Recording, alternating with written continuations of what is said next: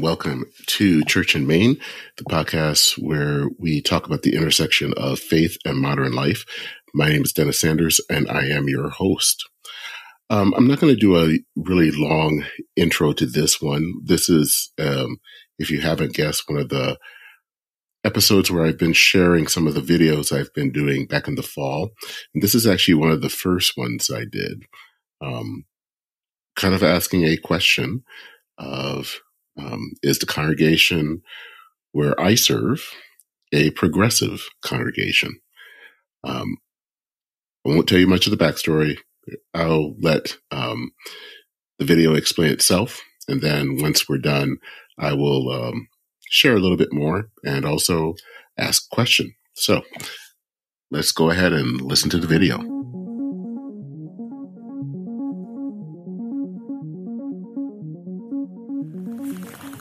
Good afternoon, church. This is Dennis Sanders from First Christian Church St. Paul. Um, and so for this week, I wanted to talk to you a little bit about adjectives and how we describe ourselves and how do we describe who we are as a community of faith, especially in a politically polarized time.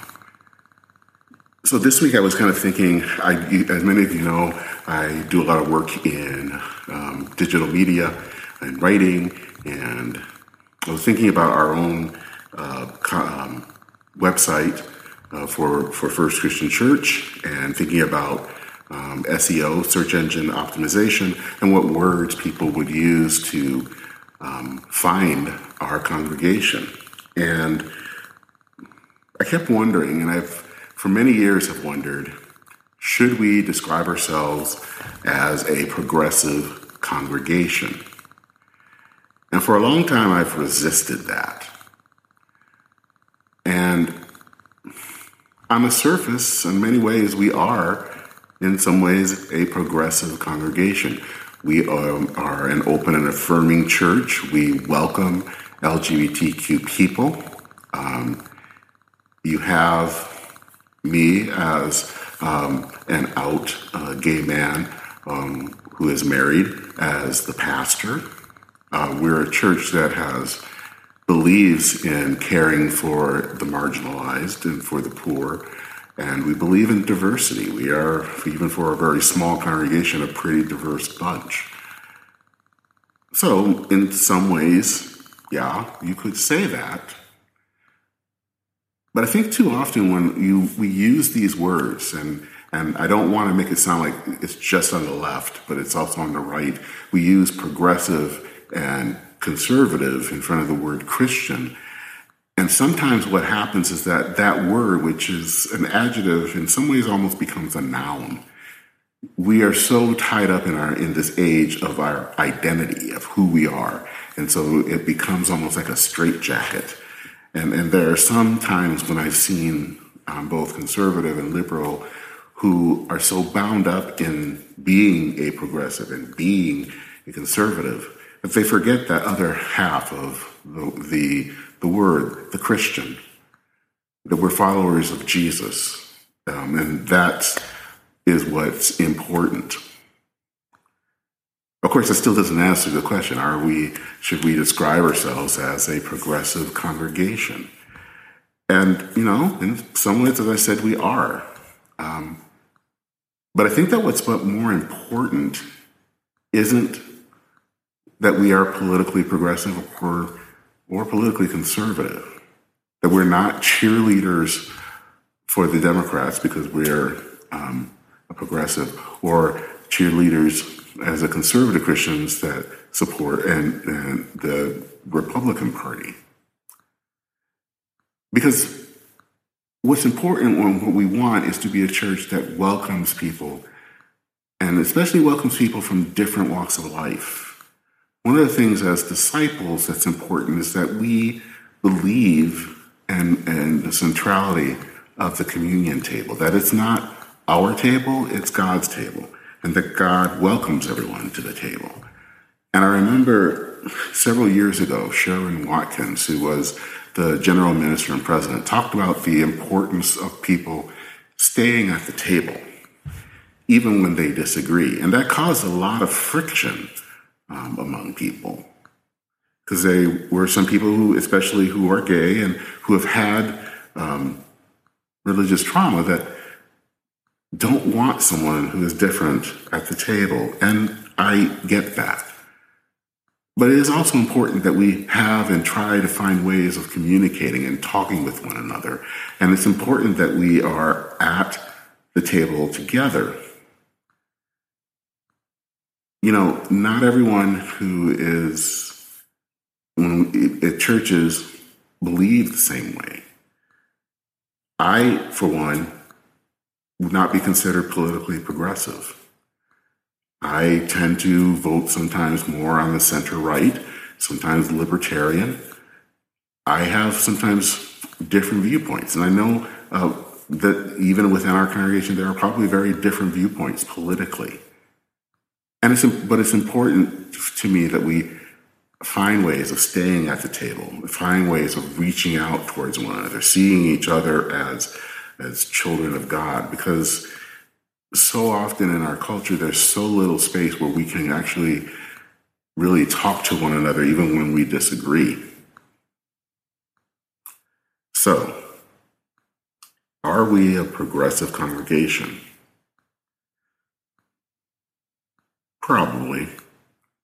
But I think what's more important is that we love God and we love others. And that is something that we are called to do regardless of how we vote or what we think on various issues. And that's what matters. Probably won't easily fit for search engine optimization, but I do think it is what God calls us to be a people that loves God passionately, but also loves others just as passionately. Well, that's it for this week. Take care, church. Blessings.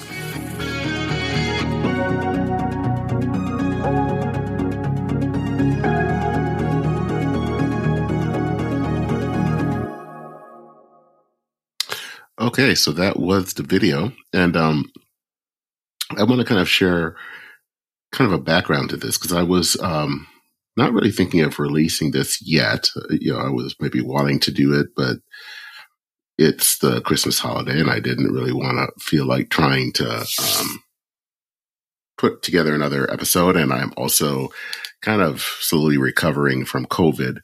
Um, so, you know, but there was just something that really took, and it was um, a post. It's an older post from um, uh, Chris Gehrz, who um, who you may have remember was one of my, um, he was a guest a few months ago when we talked about pietism. Um, he um, is a pietist. He comes from the Evangelical Covenant Church, though he actually uh, um, goes to a Lutheran congregation. Um, his wife is Lutheran, and that's um, where he goes. But he wrote an article um, a few months back where he was kind of discussing the the new framework for Christian Century, um, and the frame, the tagline that they have now is uh, thoughtful, independent, and progressive. And he said, you know, he fit those the first two, the thoughtful and the independent. It was that progressive one that he had um, um, some complications with. Um, he kind of describes that you know progressive kind of re- resonates um, more as a political description than a theological one. Um, but you know, he.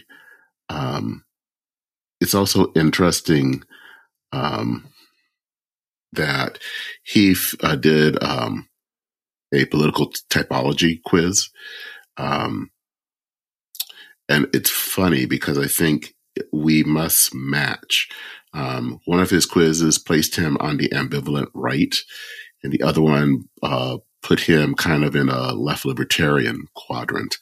And I think when I've done those tests, I know I have been labeled as ambivalent right.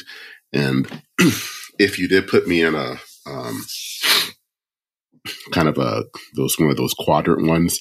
I'm just kind of within the libertarian quadrant. Um, so that's kind of weird. Um, but then he also references an article I remember reading, which was just fascinating from a few months ago um, by a man named Amar uh, Peterman, that um, how both conservative and progressive in some ways are handcuffs. Um, Peterman says here, um, handcuffs that align with an in group and ultimately distract us from thinking with charity, nuance, and love.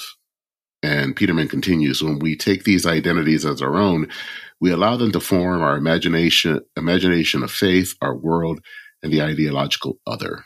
We place ourselves within social commitments that these labels hold, which limit our ability to speak the truth in love.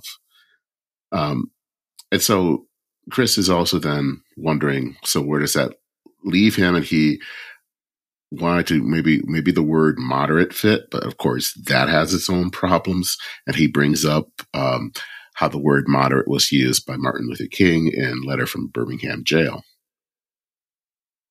So this is a long way of kind of trying to get at, you know, how do we describe ourselves and um, you know how to as a as someone who is from a mainline um, denomination it can be difficult because the word progressive um, can mean a lot of different things. And so, what does it mean when someone who is um, gay, um, who is, believes, who's probably in a lot of different ways somewhat libertarian, um, but also believes in a role for government, is um, orthodox in his belief, but not fundamentalist, you know, it's really hard. Where does that all fit? And um, we want to try to put these adjectives to describe ourselves. And it's funny because I think we all want to think that these these descriptions are so expansive and you know that they describe us so well when I sometimes feel like we're trying to fit into the description, um, and that it frames us. Um, kind of like I think what Peterman is saying is that, you know, we think that we're kind of the ones in control. And I think sometimes those words end up controlling us. And so, you know, the words conservative or progressive can sometimes be dangerous. And I think I don't think it necessarily means that you have to run away from them, but I think you need to handle them with care. You need to know their power. And I think that is the thing that we sometimes too often don't realize is that words have a certain amount of power in them. Um, and so, you know, I don't really leave this episode with um, any easy questions or easy answers for people except that I think um, we need to kind of get away from kind of the moral, seeing these, putting so much investment into these words and not really into the words that they're supposed to ultimately describe, which is Christian. Um, that we are followers of Jesus. So, what does that mean? And stop trying to make Christian fit into conservative or progressive? Because that's where I think we get into problems. So that's kind of where I'm at. I would love to hear what you're saying. Um, you can um, definitely leave a comment or send me an email. I'd love to hear from you. Um, one of the things that I'm looking forward to doing in the next next year, um, I'm already trying to line up some things coming up for January. Um, of course, this is all in the middle of while you're also leading a church.